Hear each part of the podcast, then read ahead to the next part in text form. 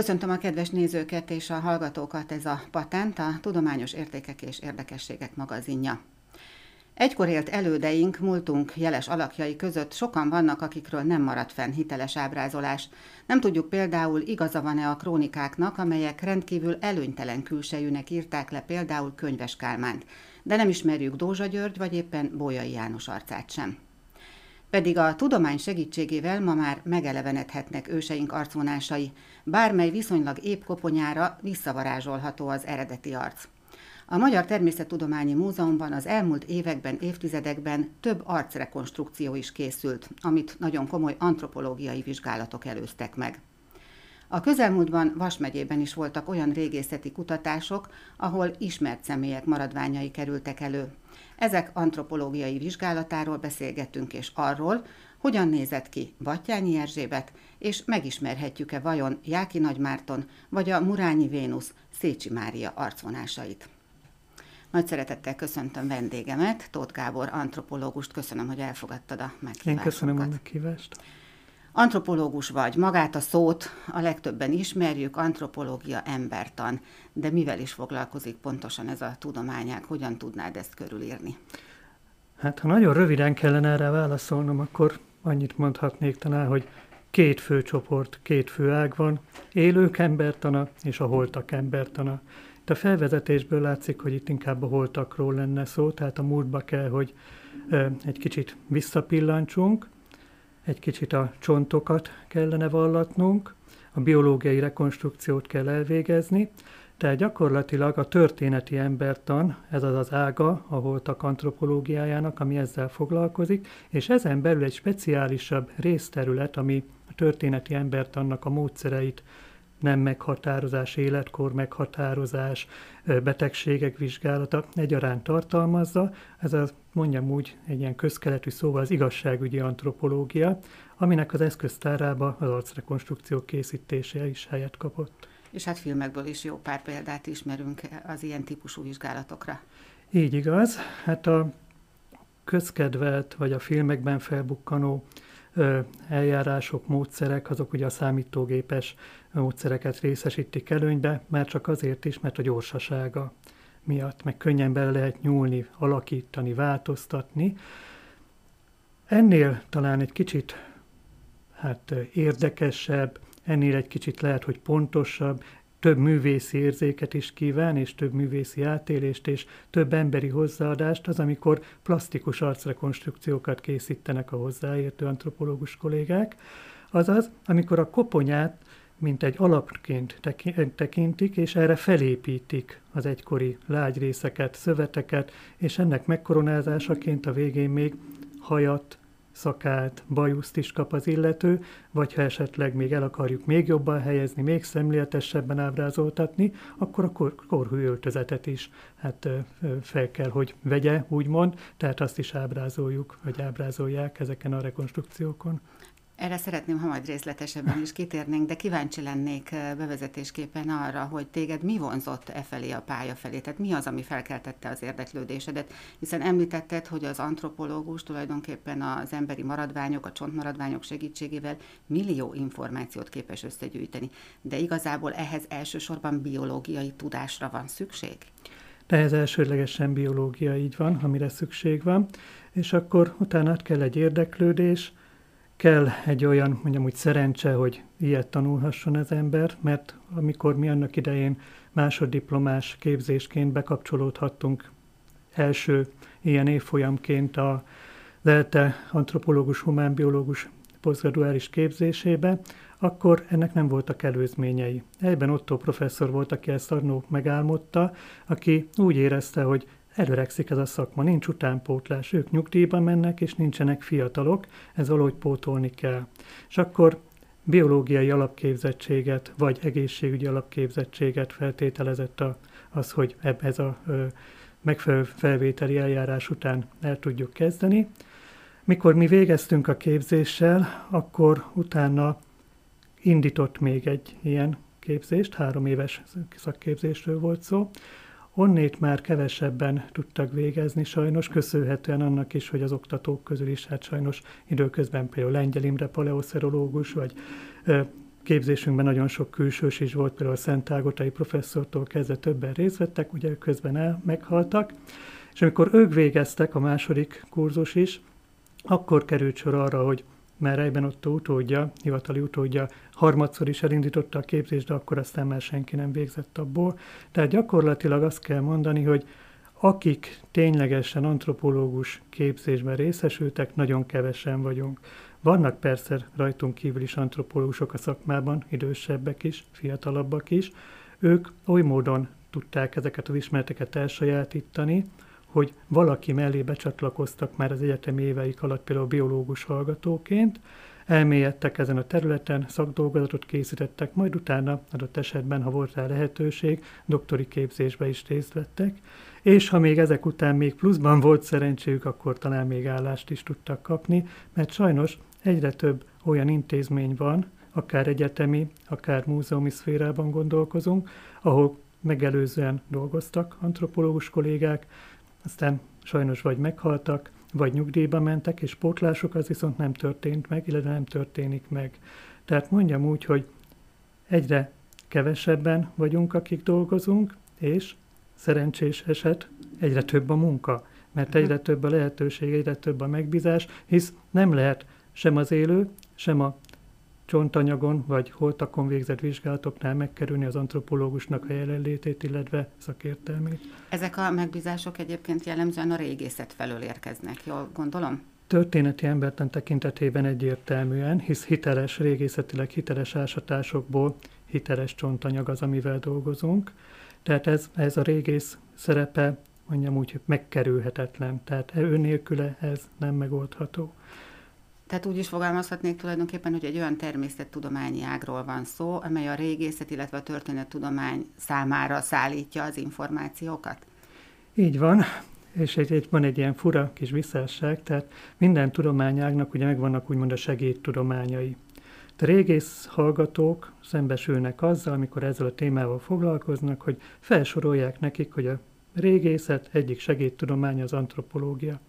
Mi fordított helyzetben voltunk, mi olyan felsorolással találkoztunk, az antropológia egyik segédtudománya, és akkor voltak sorba sor, a régészet. Uh-huh. Tehát gyakorlatilag egymásnak a az alapinformációkat, már a szükséges információkat megadjuk, ami alapján, aminek a segítségével tudunk dolgozni. De ugyanígy az orvostudományt, néprajzot egyaránt lehetne említeni, vagy a genetikát, mint más, egymás segédtudományaiként megemlített tényezőt.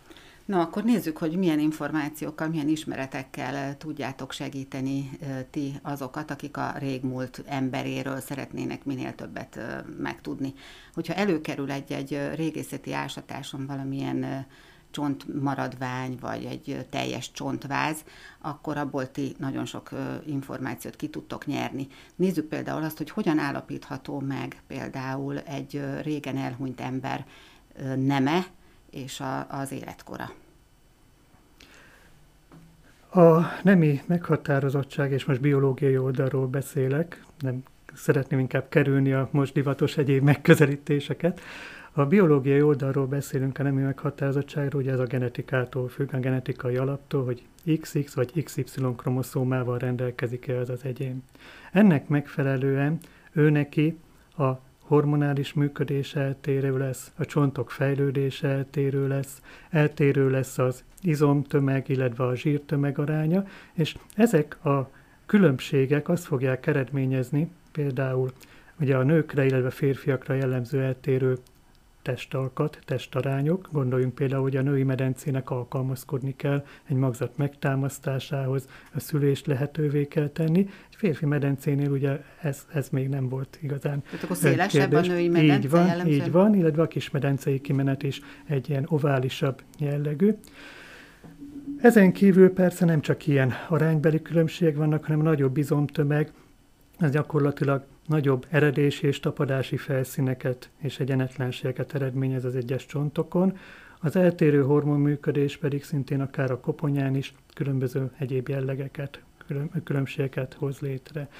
Összességében, ha minden megvan, teljes csontvázról van szó, akkor rutinszerűen Egy koponyán és a vázon huszonhárom jelleget vizsgálunk, külön-külön értékelve egy ötfokozatú skálán, hogy erősen nőies, nőies, úgymond indiferens, tehát semleges, férfias, erősen férfias, és a végén összegezzük az eredményeket, hisz mindenkinek nőként lehetnek férfias, vagy férfiként nőies tulajdonságai is, azonban a végeredmény az, hát úgy mondjuk, vagy úgy tartja a szakma, hogy gyakorlatilag két-három százalékos hiba határral, tehát nagy biztonság, hogy a biológiában nincs száz százalék, tehát itt is megvan a kockázata egy esetleges hát téves vagy eredménytelen nemi besorolásnak, amikor nem tudjuk megmondani, hogy nőről vagy férfiről van egyáltalán szó. Tehát ez alapján összesítve meg tudjuk mondani azért elég jól a nemi hovatartozást. De ez tulajdonképpen, amit elmondtál, ez mind ránézésre Ö, megállapítható, vagy kell ehhez valami egyéb vizsgálat is? Hát ez az egyik, tehát itt a morfológiai, tehát a külső jellegek alapján, annak a fokozatai alapján, tehát erre megvannak a minden egyes jellegre, mind a huszonhárom jellegre külön az öt fokozatú skála, hogyan értékeljük és pontozzuk, és számszerűleg fejezzük ki utána a nemi hovatartozás értékét.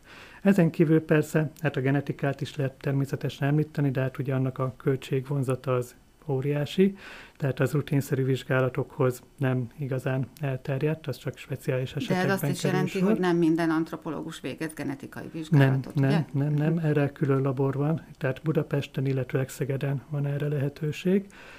Pécsi Orvostudományi Egyetem Biokémia Intézetében pedig hormonszint meghatározást végeznek csontdarabokból, ami egy új, ilyen feltörekvő, új szemléletet hozó módszer, illetve egyének szintjén igaz nem alkalmazható, de temetők összességében statisztikailag utólagosan szétválasztva a segítségével a nőket és a férfiakat működik az is, hogy a csontok kálciumcitrát tartalmát meghatározni, ugyanis a női szervezet az sokkal magasabb kálciumcitrát szintet tartalmaz, deponálja, raktározza a csontjaiban, felkészülve arra, mert gyermekkortól, hogy a menstruáció kapcsán nagy mennyiségben ez veszíti. És ugye hát kálciumra azért szükség van nem csak a csontokhoz, hanem nagyon sok minden életműködéshez kell, hogy ez ne mutatkozó hiányként, ezért raktárokat képez. És ez a szint, ez szintén meghatározható. Életkorra vonatkozóan, hát ugye más-más módszerek vannak a kisgyermekekre, magzatokra, gyermekekre, fiatalokra, felnőttekre. Gyakorlatilag az életkor meghatározás helyett inkább ezért is többször inkább a becslés szót ö, alkalmazzuk, mert, mert mindenkinek legalább két életkora van, nem csak a nőknek. Tehát mindenkinek. Arra gondolsz, hogy van egy biológiai, meg így egy valós igaz. Életkor? Van egy naptári, vagy kronológiai mert, életkor. Ezt, ezt ismerjük, ugye, igen. Hogy van, aki az életkoránál sokkal fiatalabbnak tűnik, ez nyilván régen is így volt, hogy ebben így voltak igaz. eltérések az emberek között. Tehát a fiatalabb korban inkább a csontozatnak, a szervezetnek egy érettségi fokát tudjuk meghatározni, vagy becsülni, aztán az idő múlásával meg az elhasználtsági állapotát, és hát nem biztos, hogy ez a kettő megfeleltethető egymásnak pontosan, ezért a biológiai módszereket alkalmazunk, tehát a naptár életkort azt nem tudjuk megmondani, de a biológiai módszereket, tólig értékeket igen. Legpontosabban ezeket gyermekeknél, meg fiataloknál lehet megmondani, ezeket a megfeleltetéseket egymásnak, tehát a naptárival párhuzamba hozni. Mérete alapján, vagy csontok miért? Mérete egyrészt, igen, másrészt az elcsontosodás mérték, hogy a porcos uh-huh. területek átépülése, valamint a, gondoljunk arra, hogy a fogaknak, tejfogaknak áttörése, fogváltás üteme, az egy más módszer, de a kettő így szépen kiegészíti egymást. Felnőtt korban akkor viszont a legpontosabb módszerekkel is legfeljebb azt tudjuk mondani, hogy plusz-mínusz két év biztonság. Tehát van egy, ezek szerint, hogyha azt, nem azt fogom mondani a csontvázra, mondjuk, hogy negyvenegy éves korában halt meg, hanem mondjuk harminckilenc és negyvenhárom éves kora között. Uh-huh. És nagy valószínűséggel nem fogunk nagyot tévedni, mert ezeknek a módszereknek időről időre megvan a kritikája. Ez természetes, hogy mindig valaki jobbat szeretne, vagy azt mondja, hogy ez nem jó, vagy miért nem jók ezek a módszerek, de mindig az szokott lenni aztán a végső konklúzió, hogy ez a módszer, amit különben magyar kutatók fejlesztettek ki ezerkilencszázhatvanas években, ennél jobb még nincsen, tehát ennél pontosabb még nincs. Ugye ezt szokták felhánytorgatni, vagy hát problémaként jelölni, hogy bonsztermi anyagon dolgozták ki ezt a módszert, tehát boncolásokból származó csontokat vizsgáltak, és hát A letűnt korokban, történeti időkben más volt a táplálkozás, mások voltak a betegségek lefolyásai, tehát gyakorlatilag minden olyan külső tényező más volt, ami hatott a csontrendszerre. Meg például azt is tudjuk, hogy a sok mozgás az fiatalítja a csontrendszert, az megóvja a leépüléstől. De, de például erre is tudtok következtetni, tehát hogy a fizikai aktivitása milyen volt valakinek, igaz. Ugye? Tehát ez is a kopásból például, ilyesmiből? Hát egyrészt abból is, másrészt pedig ugye a, a nagyobb izomzat, vagy egyáltalán nagyobb terhelés, az azt fogja eredményezni, hogy az izmok és a csontok kapcsolatát jelentő inaknak megfelelően, azoknál az inaknál, ugye erőteljesebb kinövések lesznek, hogy a nagyobb izomzat le ne szakadjon majd arról a csontról, tehát erősebben kell rögzüljön, tehát a csonton lesznek olyan elváltozások. Azen kívül pedig különböző görbületek, kiemelkedések jelentkeznek, akár a felkarcsonton, alkarcsontokon, de erre konkrét példákat is tudnék mondani. Közelmúltban határozták meg kollégák azt, hogy mi alapján lehet például a lovasnomádokra gondoljunk, akár magyarokra, akár hunokra, avarokra, tatárokra, meghatározni azokat a jellegeket lapockán, felkarcsonton, könyökizületen, alkarcsontokon, amik arra utalnak, hogy valaki például lovasíjász volt. Hát jellegzetes elváltozások vannak. De például közelmúltban találtam egy avarkori temetőnél olyan női sírokat, ahol a fiatal koruk ellenére, húsz-huszonhárom éves korban meghalt nőkről van szó. A gerincnek, térdizületnek a degeneratív elváltozásai nagyon nagyfokúak, illetve hát látszik az, hogy erős felkarizomzattal és alkarizomzattal rendelkeztek. Ott valamilyen fizikai munkát végeztek? Ott térdeltek a kézimalom az őrlőkő mellett, és azt tekerték, és ennek megfelelően térdizületük tönkrement. Csigolyáig tönkrementek, illetve hát erős izomzat alakult ki. Tehát ezek, amiket mondtad, már az életmódra vonatkozik, de még egy kicsit ne szaladjunk előre. Még arra lennék kíváncsi, az gyakran halljuk például egy-egy történelmi személyiség kapcsán, hogy milyen magas volt, és azt is, hogy a korábbi történelmi korokban jellemzően alacsonyabbak voltak az emberek, mint mondjuk most a húsz-huszonegyedik században. Ugye ez az ismert példa, Szent László példáját szeretik nagyon gyakran kiemelni, aki nagyon-nagyon kiemelkedett, ha minden igaz, az akkor élte emberek tömegéből a magasságával. A testmagasság, az miért fontos, hogy egyáltalán megállapítsuk, vagy, vagy ez, ez hogyan történik? Egyszerűen a csontok hossza a mérvadó ebben, vagy, vagy mi alapján lehet ezt vizsgálni? Így van, a hosszú csontok mérete alapján lehet, erre megfelelő számítások vannak, amik az embertani típustól is függnek, hogy mikor melyik képlethez nyúlunk, melyiket használjuk, melyiket alkalmazzunk. Erre már régről voltak próbálkozások, akár gondoljunk még Breitingernek vagy Bachnak a megfelelő táblázataira, ami egyszerűen megvolt, hogy hány milliméter, és akkor volt a testmagasság.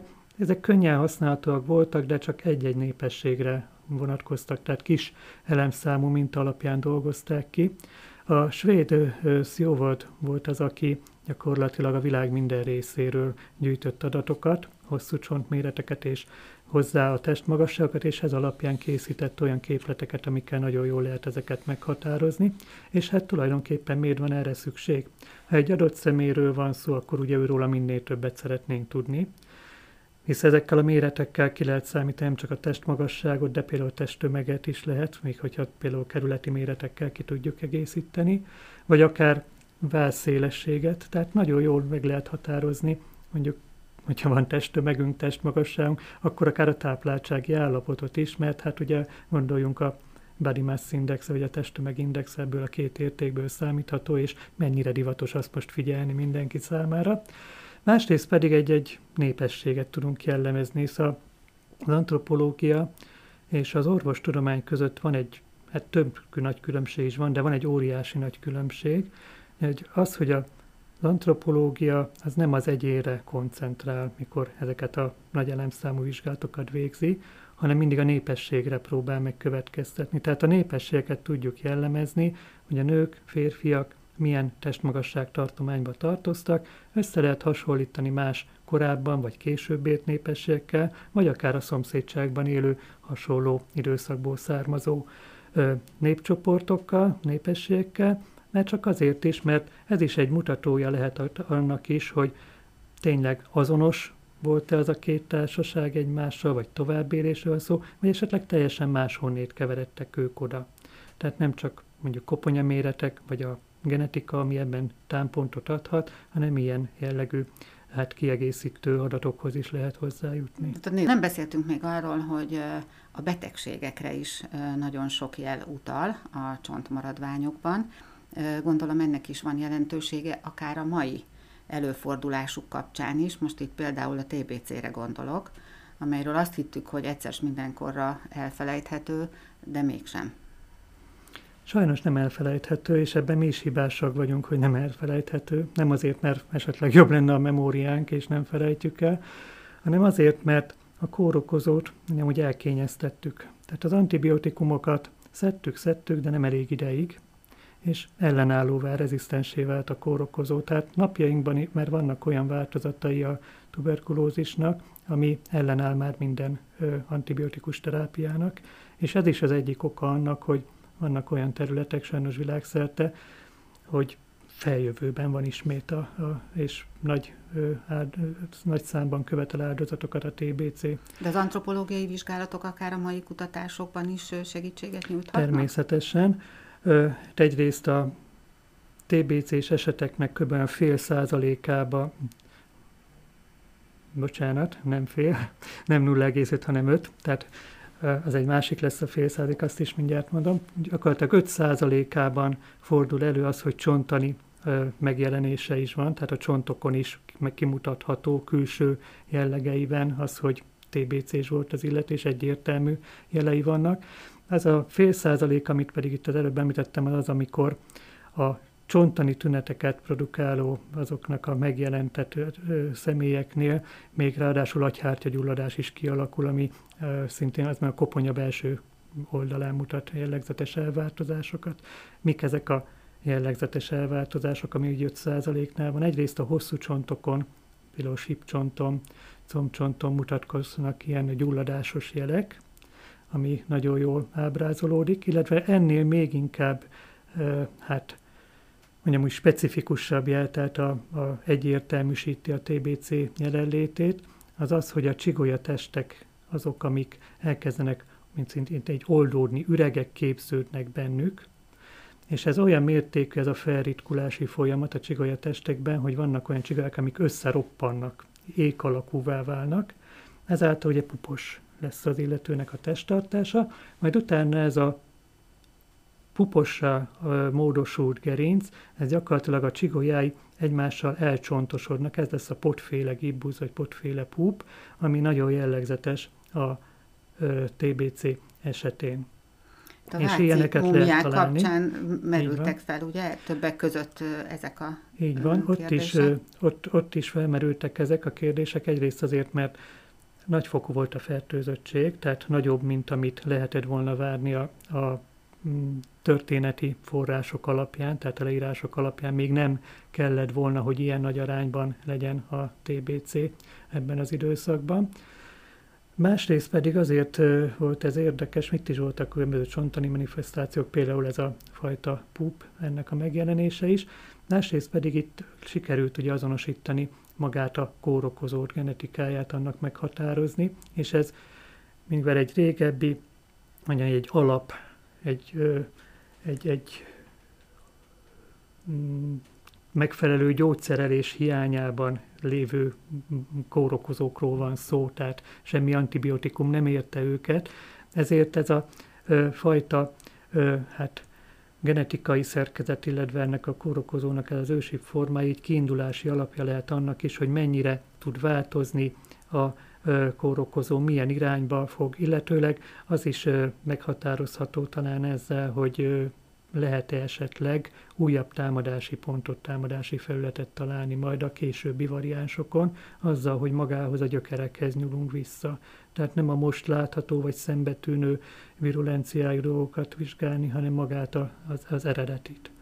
És onnét mondjam, gyökeresen lehet talán hatni a betegségre. Most a té bé cét emeltük ki, de nyilván van számos olyan betegség is, ami nem hagy nyomot, vagy gondolom én, hogy nem hagy minden betegség nyomot a csontozaton. Természetesen, tehát ugye ami, ami nyomot hagy egyértelmű, mondjuk a törések, tehát csontsérülések. Legkönnyebben ugye azok azonosíthatók, amik gyógyulási nyomot is mutatnak, mert különben azért sok esetben, vagy elég gyakran nehéz eldönteni azt, hogy esetleg már a halál után a talajban törtek el azok a csontok, vagy a halállal kapcsolatos az a sérülés, ami ö, meghatározható. Kifejezetten a halál okozója. Vagy a halál okozója. Uh-huh. Illetve hát a többi betegség közül meg azok hagynak nyomot a csontokon, amik hosszú ideig eltartanak. Tehát gyors lefutású betegség az, az nem, nem hagy nyomot a csonton. Tehát ahhoz, hogy a csontszerkezet átépüljön, ahhoz azért kell egy kis idő. Tehát ez betegségtől függően, azért nem mondtam itt most konkrét számot, hogy most mennyi idő, de tehát mondjuk, hogy szifilisz, ugye ez egy lassú lefutású betegség, nagyon jellegzetes elváltozásokat okoz az is. Tehát teljes biztonsággal meg lehet állapítani. A szifilisz az nagyon egyértelmű. Vagy ugyanilyen a lepra is például? A lepra így van, szintén. Ez szerencsére azonban a leprás eset az nem volt annyi, mint amennyit a krónikák vagy leírások alapján feltételeznénk. Ugye mennyi leprozórium volt országszerte, Szombathelyen is volt leprozórium, kerültek elő csontmaradványok is, amit a leprozóriumhoz kapcsolnak. Az egy mi, lep... mi is pontosan ez a leprozórium? A leprásoknak a, mondjam, hogy az elkülönítésére alkalmas ilyen ispotály, tehát uh-huh. kórházszerű. Hát nem azt mondom, hogy hogy valami túl jó hely, mert inkább csak magukra hagyták őket félve a betegségtől, és legfeljebb valamennyi élelmet időnként beadtak nekik, meg a, utána, hogyha valaki meghalt, azt eltemették, tehát nem tudtak ugye mit kezdeni még a leprával, legfeljebb a sebeket, fekélyeket kezelgették, kötözgették.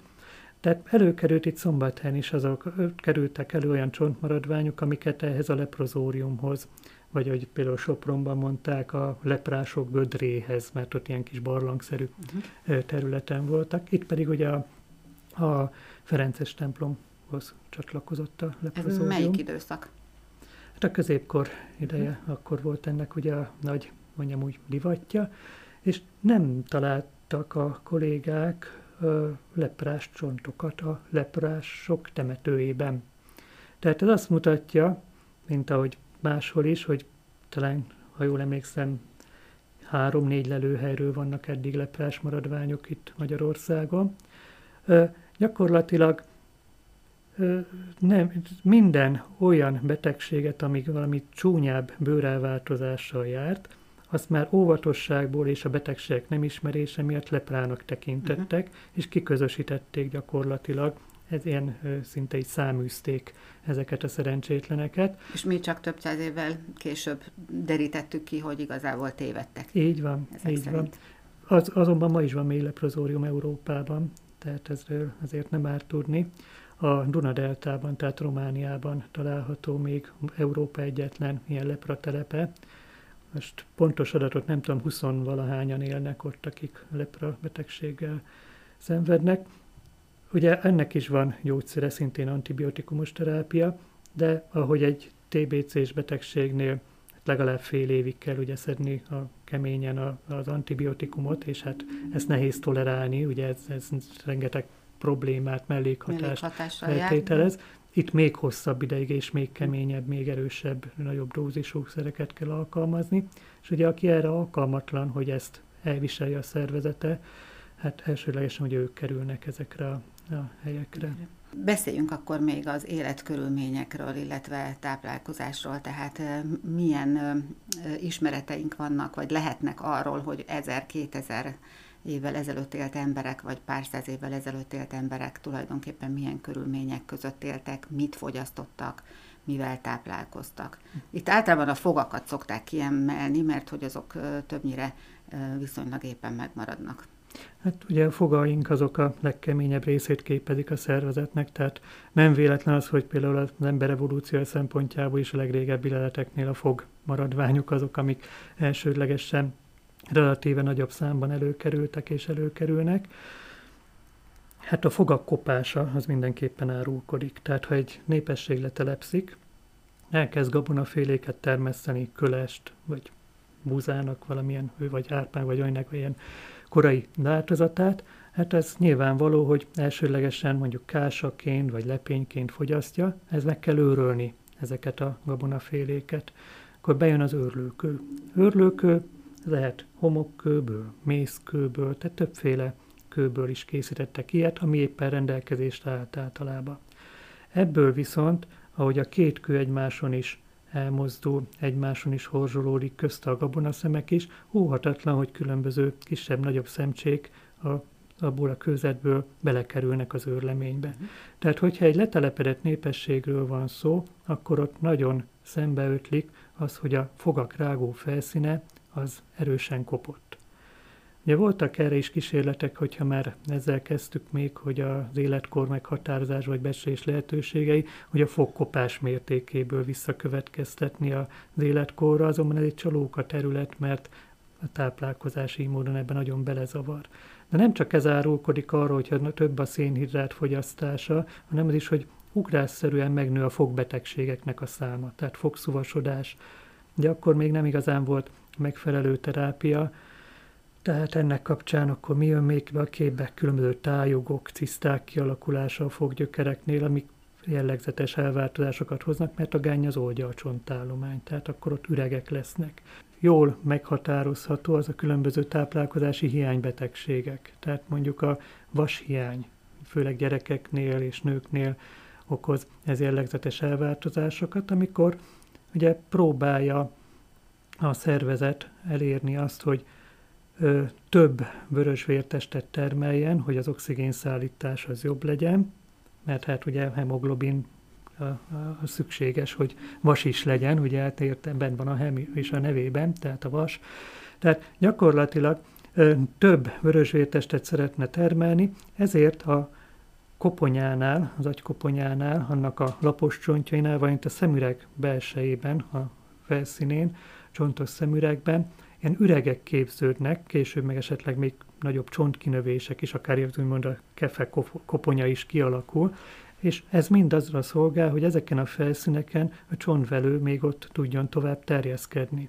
És hogyha ilyen van, az a mi területünkön, tehát itt a Kárpát-medencében, ez majdnem biztos, hogy vashiányos vérszegénységet jelent. Azért mondom, hogy majdnem biztos, mert ugye nálunk azért a Mediterránumban elterjedt talasszémia, az, meg, meg a sarlósejtes vérszegénység, tehát ezek, amik szintén vashiányt eredményező genetikai problémák, ezek nem voltak igazán jellemzőek, viszont ilyet minden temetőben többet is lehet találni. Vagy ilyen például az angolkór, tehát a D-vitamin hiány, ami a koponyának ilyen kocka fejűvé válását eredményezi, vagy a csontoknak, a végtagcsontoknak a görbületét eredményezi. Ilyen is szokott előfordulni, a D-vitamin hiány, vagy esetleg még meg lehetne említeni még a C-vitamin hiányt is, bár erre nagyon kevés példát lehet találni itt a Kárpát-medencében, mert azért így gyümölcsök, zöldségek azok mindig elérhetőek voltak.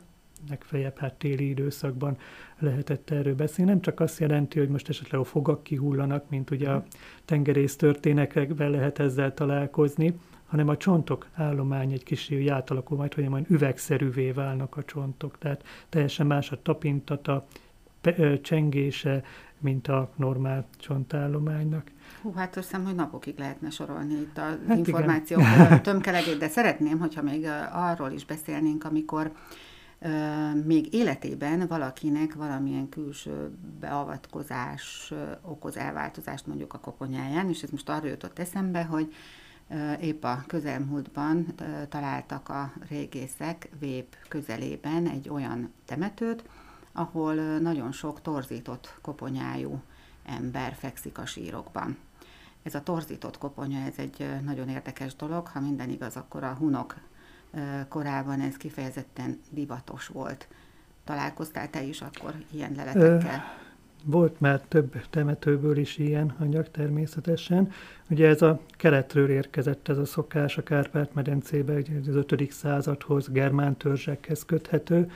Hát tényleg a hunoknál is elő volt, más jellegű, például a langobárdoknál is volt ilyen ö, torzítás, aztán különböző, hát egyéb ilyen népvándorláskori ö, csoportoknál előfordul, de egy kicsit én most így azért is ö, hát bizonytalankodtam, vagy így méláztam el talán a válaszadás közben, hogy ne javítsalak-e ki, mert hogy ugye koponya torzítás, mert hát ugye nem torzítani akarták ők a fejet, hanem széppé tenni. Uh-huh. Tehát ez egy, az volt a cél, hogy eznek a fejnek, a koponyának a megnyújtása, az egy szép fejformát eredményezzen.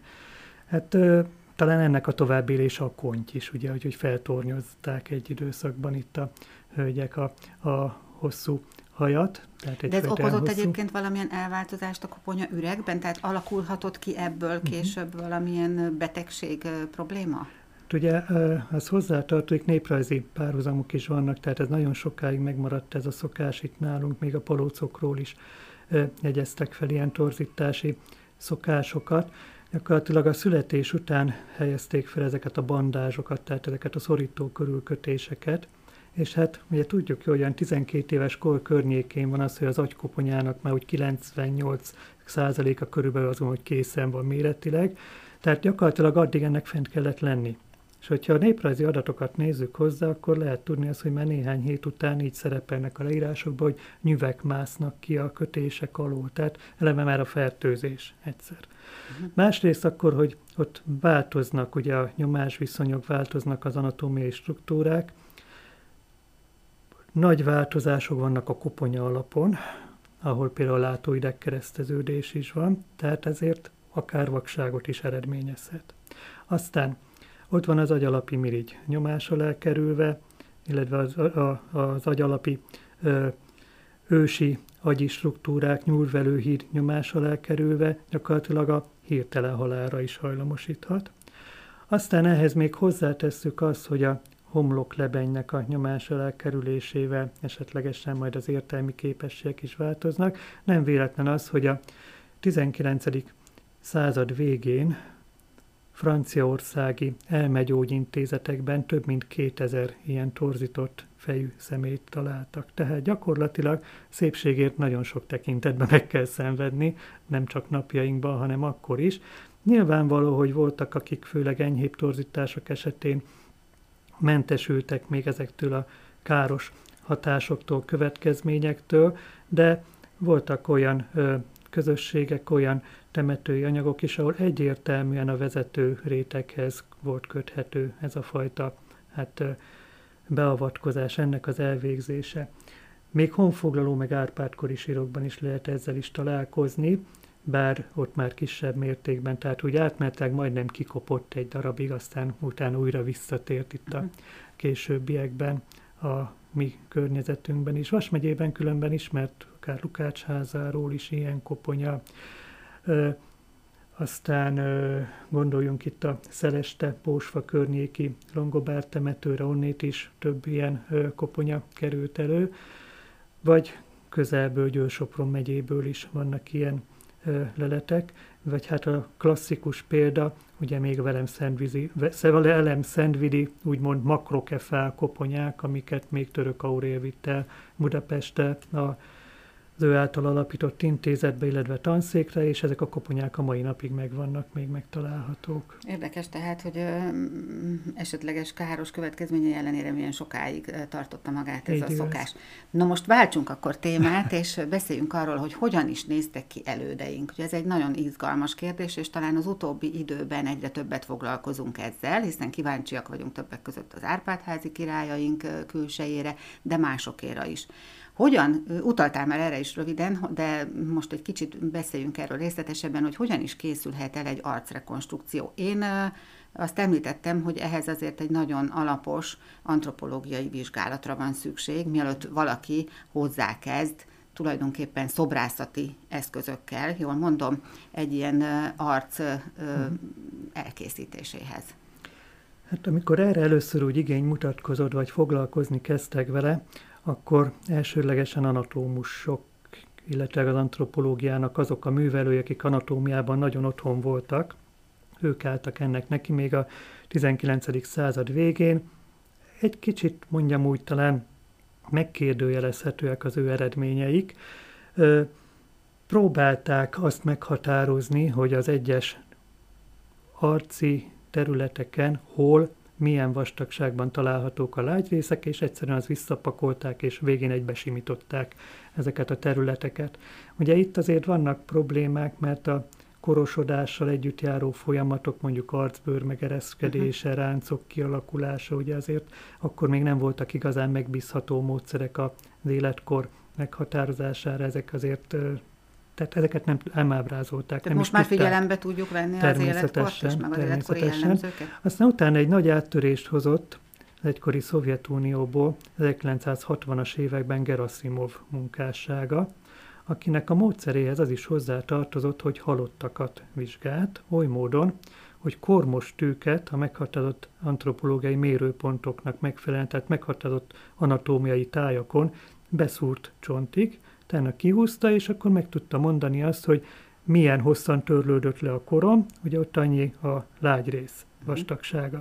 És ugye, mivel ő már antropológusként az azóta kidolgozott mérőpontok segítségével teljesen objektíven és bármikor reprodukált, hisz mindenki ugyanazt érti azon a mérőpont elnevezés alatt a szakmában, bárhol tevékenykedik is.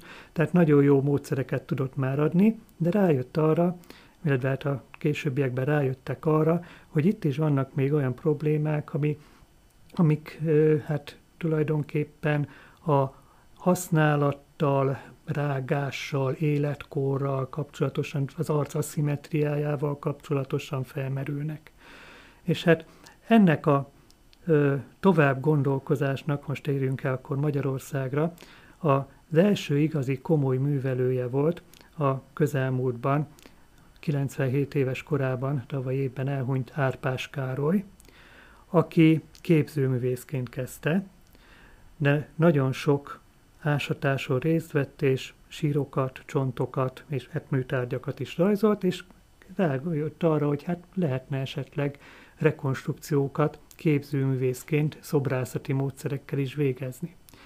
És akkor ennek után ő nagyon mélyreható anatómiai tanulmányokat végzett, gondoljunk mondjuk a Barcsai féle művészeti anatómia, tehát nem egy idegen dolog ez uh-huh. a magyar területen sem. Igen.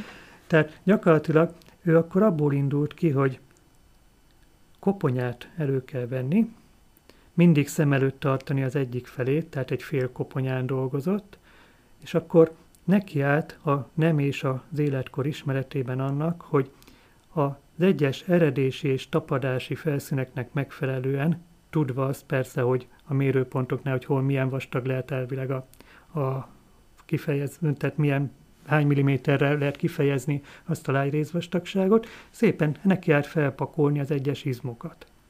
És amikor ezzel elkészült, utána felöltöztette bőrrel, mondjam így, tehát uh-huh. elsimította, és akkor utána ezt, mint egy áttükrözte a túloldalra, tehát gyakorlatilag ott újra felépítette a már meglévő ismeretek birtokában. De akkor az szimmetrikus lett. Ne, nem lett nem, nem lett szimmetrikus, mert a ugye figyelembe vett a másik oldalon is azt, hogy most a milyen izmok, meg milyen, milyen tömegben szerepelnek, meg esetleg milyen aszimmetria van, akár az orrcsontoknál, akár az ajaknál, stb. Tehát a fogazatállásából ezekre is következtetve. És hát utána, amikor ez elkészült, ez a mondjuk nyers rekonstrukció, akkor erről készült egy gipszmásolat, tehát a maga a koponya utána újra szabaddá válhatott, hisz vissza lehetett bontani. Mert ugye az eredeti koponyára az eredeti koponyán dolgozott, igen, igen. És gyakorlatilag ez a gipszmásolat volt az, amit utána már tovább lehetett a korra jellemző, hát visel, tehát hajviselet, szakás, a többi, vagy női viselettel felöltöztetni. De akkor ez a része már csak feltételezés. Az ugye? Már igen, igen, tehát ez már a művészi ö, ö, hajlamnak a kiélése. Magyarországon nem csak Árpás Károly nevét említeném én meg, egy kis szubjektív dolog, hisz még a képzésben a Svájcban élő Skultéty Gyula is szerepet játszott még, amikor mi egyetemre jártunk, és hát az ő tanítványaként Kustár Ágnes sajnos idei évben őt is hát elveszítettük ötvenhét éves korában. Gyakorlatilag ő Skultéty Gyulánál tanult, majd utána Árpás Károly módszerét is elsajátította oly módon, hogy Árpás Károllyal közösen dolgoztak. Mindig van azonban az ilyen arcrekonstrukcióknál is bukta, mondjam úgy, tehát egy ilyen ködös terület, amit nem lehet igazán tudni. Az egyik az a tápláltsági állapot, mert az izmok azok nem feltétlenül árulkodnak arról, tehát ezeknél az arcrekonstrukcióknál általában mindig egy közepes tápláltságot szoktak feltételezni. Uh-huh. A másik ilyen terület, ami kicsit kérdőjeles lehet, a tokatáj felépítése, mert ez is, hogy most mennyire ereszkedett meg valakinél ez a lágy szövet, ez a lágy rész, ez megint bizonytalan. Aztán lehet egy kicsit gondolkozni azon is, hogy mondjuk a ajkaknak a kiperdültsége, kifordultsága, az is egy ilyen kérdés. Tehát gyakorlatilag itt ezeknél a vitás dolgoknál általában mindig egy kicsit olyan közepes, átlagnak megfelelő, vagy adott esetben a rassz jellegeket tükröző. Tehát ismerve a mai népességeknél, hogy mondjuk mi jellemzi mondjuk egy szinid, vagy egy turanid típusú, vagy egy kromanyoni típusú emberre, hogy annak megfelelő jellegeket hoznak be. Viszont még ugye hozzácsatolva azt is, amit már említettem, hogy az életkor függvényében az arcnak a esetleges pegyhűtségét, ráncoltságát, ezt is. Tehát ugye ott még nem tartunk, hogy száz százalékos hitelességgel tudnánk bárkit is megjeleníteni, de közelítő módon azért sikerül. Biológiában nincs száz százalék. Hát az, hogy közelítő módon sikerül, az például igazolja, ez Batthyány Erzsébetnek is a rekonstrukciója. Akit a hátam mögött így látnak, van. Akik most nézik az adást. Ugye az ő koponyáját hát ezerkilencszázkilencvenötben volt alkalmam kiemelni a bronzkoporsójából. És ugye azt ezt... mondjuk el azok kedvéért, akik esetleg nem szombathelyiek, hogy Szombathelyen a Szent Márton-templomról beszélünk. Így van. Most. Ugye itt folytak nagy... hát, Itt, itt feltételezik, és itt tartják valószínűleg Szent Márton szülőházát, és hát itt található Közép-Európa egy ikonikus temetője is, ami a római kortól ezerkilencszázhatvankettőig folyamatosan működött, tehát gyakorlatilag itt komoly régészet és műemléki feltárásokat folytattak Kis Gábor és Tóth Endre régészek, és hát ezt követően, hogy kilencvenháromig tartott emlékeim szerint ez a régészeti munka, ekkor megfogalmazódott már az igény erre a, hát mondjam úgy, méltatlan helyzetnek a megszüntetésére, amiben Batthyány Erzsébetet e, lehetett találni, hisz az ő koporsóját feltörték, kirabolták, feldúlták, egyszer egy belsegggyertya miatt kiégett, tehát nagyon sokféle dolog indokolta azt, hogy hát e, kicsit rendet kellene tenni, mert egy ilyen a, e, nagy történelmi múltra rendelkező személyiséghez, aki úgymond a Kegyes Alapítónő is volt, tehát ő neki köszönhető a templomnak az újjáépítése. De ez a tizenhetedik század, igen, amiről barokk korban való igen. megújulása, hát akkor ne olyan körülmények között legyen abban a kriptában, amit szintén hogy ő építetett, és hát kicsit ilyen furán hangzik, az első lakója is ő volt. És hát tíz évvel később történt meg Árpás Károly és Kustár Ágnesnek a közös munkájaként ez az arcrekonstrukció, és Áginak volt külön az a kérése, hogy bár ismertek korabeli festmények arra vonatkozóan, hogy hogy nézhetett ki eredendően abban az időszakban, ami halálát megelőző, röviddel előtte lévő időszak, hogy nézhetett ki a grófnő, de ő azokat nem akarja látni. Tehát úgy készült a rekonstrukció, hogy nem hogy nézte nem meg a korabeli ábrázolásokat? Tehát akkor kerültek elő azok a festmények, amikor az egyik hitelesnek tartott ábrázolásnak megfeleltedve ez a ruházat rákerült a rekonstrukcióra, ami az egyik festményen szerepel. Na és, és hogyha, mi volt a benyomása, megállapítása? Hát egymás, egymás mellé tesszük a festményt és ezt a rekonstrukciót, akkor nagyon, hát azt kell mondani, hogy jó eredménnyel zárult ez a rekonstrukció. De akkor a festő is ügyes volt. Így van. Nem véletlen, hogy Ágit nem csak ilyen történeti, embertani, vagy mondjuk igazságügyi, antropológiai munkákról lehet ismerni, meg Árpás Károlyt sem, hanem mind a ketten kaptak még annó megbizatást a rendőrségtől is, amikor ismeretlen holttest azonosításához volt szükség arra, hogy rekonstruálni lehessen azt, hogy ők tulajdonképpen hogy nézhettek ki. Itt most tulajdonképpen arról van szó, hogy akár a közelmúltban elhunyt, de ismeretlen személyazonosságú halottak beazonosításában is tud segíteni így az van, antropológus. Így van, de például a háromszázegyes parcella áldozatainak az azonosításakor is került sor ilyen jellegű rekonstrukcióra is, mm. és hát felismerték a hozzátartozók, hogy kiről van szó. Van szó. E, még maradjunk Vas megyében, ugye nemrég fejeződött be a Jáki templom felújítása, és ehhez kapcsolódóan egy elég hosszú ideig tartó régészeti feltárás is volt a templomban és környékén, és ott a déli toronyajban került elő egy ismeretlen férfi csontváza vagy csontjai, akik, akiről feltételezték, hogy maga az alapító Jáki Nagy Márton lehet. Igazolódott ez bármilyen formában? A régészeti körülmények és a, mondjam, ugye a hagyomány, ami kapcsolódik ahhoz is, hogy ezen a falfelületen, ami itt a sír fölött volt, a sír mellett található, ugye ez, ez a temetéssel kapcsolatos és a Jáki Nagy Mártonnal kapcsolatos freskó, és hát úgy gondolták, úgy tartották, hogy itt van ő eltemetve.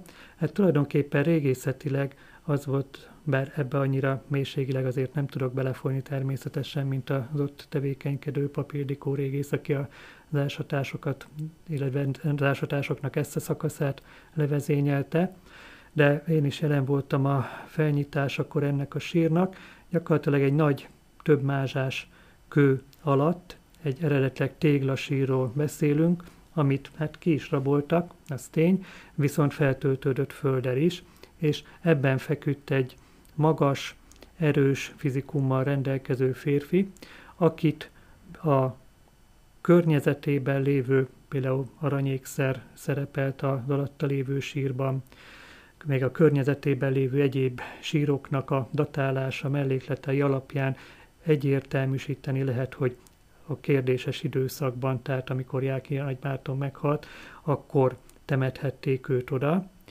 Azon kívül ezek közül a sírok közül, mondjam, ez úgy kiemelkedett, tehát megadták a módját a méltóságnak megfelelően. Nemét tekintve, hogy elvégeztem a vizsgálatot, ugye egyértelműen férfi volt, életkorát tekintve megfeleltethető annak az életkornak, amit ő megért, amilyen időskorában meghalt. A hadjáratok, harci cselekmények nyomait azt, és a terhelések nyomait viselte a csontjain, és gyakorlatilag ezt követően még további kiegészítő vizsgálat eredményei, amik még folyamatban vannak, a vélelmezett családtagokkal összehasonlításra, mind a feltételezett vélelmezett Jáki Nagy Mártonból, mind pedig a többi sírból származó genetikai minták kiemelése megtörtént. Ezeknek a meghatározása esetleges családi kapcsolatoknak a tisztázására irányul, illetve a meglévő hát Árpád-korra vonatkozó adatbázissal összevedve esetlegesen a, mondjam, hogy a rokoni szálaknak a távolabbi kapcsolódásainak a feltét, feltérképezése még folyik. De ezzel együtt azt kell mondani, hogy nagy bizonyossággal tényleg az alapítónak, tehát Jáki öreg Nagy Mártonnak a maradványai voltak ebben a sírban. Azért is kérdeztem, igen, bocsánat, őt, mert ott is felmerült emlékeim szerint ez a gondolat, hogy egy arcrekonstrukciót érdemes lenne elkészíteni a koponyája alapján. Így van. Még egy érdekességet azért előtte még elmondanék ez az ő sírjával kapcsolatban, hogy a térd magasságban az alsó végtagjainál volt egy újszülött is ebben a koporsóban. Ugye ez azért érdekes, mert vannak nemzetközi irodalomban is erre példák, hogy időnként előfordult az, még akár egyházi személyiségeknél is, hogy a családban, hogyha ugyanabban az időszakban esetleg újszülött vagy kisgyermek elhunyt, akkor őt nem temették el külön, hanem ezzel is mint egy, egy pluszt adva a gyermeknek, az ismert és nagy tekintélyű személyiséggel együtt temették el, hogy mint egy szinte talán, hogy védelmezze és viselje gondját a túlvilágon is. Az arcrekonstrukcióra visszatérve, tőneki sajnos elég rossz állapotban volt a koponyája, tehát komoly hát munkát igényelt az is, hogy a, akár a nemhez, akár az életkorhoz szükséges információkat meggyőzően a koponyáról is össze lehessen szedni, illetve méreteket fel lehessen venni. Viszont szerencsére azok a csontok éppen megvoltak, amik a, a az arcrekonstrukciónak a legfontosabb területét képezik, tehát azokat gyakorlatilag újra lehetett építeni, mondjam, hogy restaurálni kellett a koponyát, és ezért ezt Kustár Ágnes el is végezte, és szerencsés módon még, hát mielőtt a betegség elhatalmasodott volna rajta, gyakorlatilag ezt az arcrekonstrukciót el tudta végezni, tehát Jáki Nagy Mártonnak az arcrekonstrukciója is rendelkezésre és megtekintésre fog állni. Értem. Akkor még egy személyiséget vegyünk elő, akit Kőszegről ismerünk, mert ez is egy viszonylag friss eredmény, kutatási eredmény, hogy előkerült a kőszegi Szent Jakab templomban, feltételezhetően Széchy Mária, azaz a Murányi Vénusz csontmaradványa, és az ő esetében is felmerülhet akár egy arcrekonstrukció elkészítése. Mit lehet róla tudni? Az ő esetében, hát a templomban egy ismeretlen kriptákat is sikerült feltárni, amikről eddig nem volt tudomása a régészeknek sem, műemlékeseknek sem. Ez a kripta, ez ismert volt. Tehát ismert volt az, hogy ez a Széchy családnak a nyughelye. Azonban az is ismert volt, hogy mikor volt legutoljára ez nyitva, és amikor ez nyitva volt, még mondjam úgy, hogy közel száz éve, abban az időszakban is már úgy írták ezt le, hogy ez egy feldúlt és kirabolt kripta. Tehát ilyen előzmények után mentünk mi le oda, régész kolléganővel, Simon Zsófiával elsőleges, először, utána aztán Pap Ildikóval, és gyakorlatilag olyan látvány tárult a szemünk elé, hogy összedőlt koporsó törmelék, bennük lévő ö, szerves anyag összlete, gyakorlatilag olyan tizenöt-húsz centiméter vastagon borította a padlót, amiből kiálltak csontok, időnként kupacban lévő csontok, illetve néhány koponyát is itt-ott fel lehetett fedezni. Most ezek alapján, mivel látszott az, hogy bár az rekonstruáltó nagyjából, hogy hol helyezkedhettek el, és körülbelül mennyi koporsó lehetett ott eredetileg, hogyan voltak elhelyezve, de a csontok olyan nagymérvű keveredése volt, hogy azt így ö, esélytelennek láttuk, hogy ott lent a kriptában, huszonnégy feleslegesen nem akartunk a gombás fertőzöttségre való tekintettel ö, lehetőség szerint semmit kihozni, meg hát gondolva az ott, él, az ott eltemetettekre is, és az ő szándékuknak, akaratuknak a tiszteletben tartására, hogy ők ott szeretnének nyugodni, akkor nem fogjuk őket onnét eltávolítani. Tehát gyakorlatilag ott helyben, amennyire lehetett a csontokat, koponyákat, azért kiemeltük, megnéztük, de arra nem vállalkoztunk, hogy a koponyákhoz most csontvázat hozzárendeljünk a az adott területen szanaszét heverő csontokat ö, oda hát, ö, illeszgetni és próbálgatni, hogy na vajon kié, melyik lehetett. Tehát itt a kiinduló helyzetünk az az volt, hogy a koponyákkal kell dolgozni, hogyha most egy ö, erre az, ebben az életkorban elhunyt nőt keresünk. Tehát először is meg kellett nézni azt, hogy férfiak, nők elkülönítése, majd utána az életkorok figyelembevételével tovább szükíteni, hogy van-e olyan, vagy esetleg többen vannak olyanok, akikre az ismert adatok azok ráillenek. Tehát nemi és életkori adat. És hát szerencsés dolog volt, hogy egy olyan koponya volt, amelyik nőként ténylegesen azon biológiai életkori határokkal rendelkezett, amin belül található volt a naptári életkor is. Most ezek után is mondhatjuk azt, hogy nem biztos, hogy ő nem is biztos talán, hogy ide temették, hisz elég sok húzavona volt még az a körül, hogy most hová temessék, hát ugye az ismert tevékenysége miatt itt a Wesselényi összesküvés kapcsán, hát ugye, nem nagyon örültek neki. Ferenc nádor felesége volt, aki tulajdonképpen büntetésből töltötte életének utolsó éveit Kőszegen. Így igaz. Tehát gyakorlatilag ö, a végső mondjam úgy, bizonyítékot, hogy tényleg ide lett ő temetve, az adta meg, amikor fémkeresővel átvizsgálták a kollégák a kriptát, ezt az összletet, ami ott a padlót borította, és előkerült innét Széchy Máriának a pecsétgyűrűje, ami egyértelműen levéltári ö, dokumentumokon is rajt szerepel, hogy ezt ő használta. És arról is van feljegyzés, hogy rokonságának egy tagja szerette volna tőle elkérni, hogy a nevében rendelkezzen utolsó éveiben, de akkor sem adta oda, tehát őt ezt a végsőkig, ezt a gyűrűt megtartotta.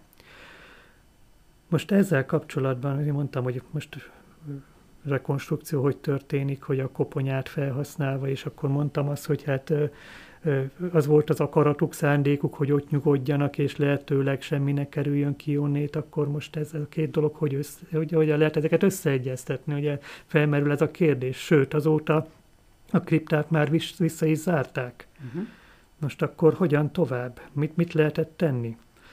De erre a megoldást a korszerű technika adta meg. Gyakorlatilag a koponyát azt kiemeltük, megtisztítottuk, majd ezt követően itt az ELTE Szombathelyi Kampuszán a gépészmérnök képzésnek a technikai segítségét kértük, akik egy három dé-szkennelést végeztek a koponyával, illetve ennek segítségével egy három dé-s nyomtatást. Tehát gyakorlatilag milliméter pontossággal kezünkben van műanyagból Széchy Mária koponyája, az eredeti koponyát az vissza lehetett helyezni a kriptába, és ez az a koponya, amire hát sajnos csak ígérvényünk lett aztán már Kustár Ágnes ő, kollégánktól, hogy elkészíti a rekonstrukciót, de erre sajnos már nem kerülhetett sor. Úgyhogy most egyelőre ö, felmerült lehetőségként abban gondolkozunk, hogy a rendőrségnek, az igazságügyi orvos szakértőintézetnek a segítségét kérjük. Előzetes egyeztetést már, puhatolózást inkább úgy mondom, már meg is tettem ez ügyben, hogy gyakorlatilag őnekik nem is biztos még az sem, hogy maga a koponya is szükséges, tehát mint másolat, hanem csak a beszkennelt anyag segítségével, igaz nem térbeli, nem plastikus rekonstrukciót, de egy ö, rajzos, egy képi rekonstrukciót a technika segítségével valószínű, hogy el tudunk készítetni. Tehát a modern technológia nagyon sokat segít, tulajdonképpen az antropológusok számára is. Ez azt jelenti, meg a különböző képalkotó diagnosztikai módszerek is nyilván ide tartoznak.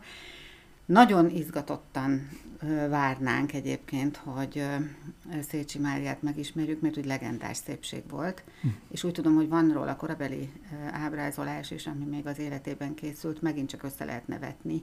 Majd utólag. utólag. Utólag, igen, úgy, ahogy ez már megtörtént valóban, tehát érdekes lenne az összevetés is, hogy mennyire hiteles esetleg a festmény, amelyen ő szerepel, és hogy valóban ilyen legendás szépség volt, mint ahogy azt feljegyezték róla.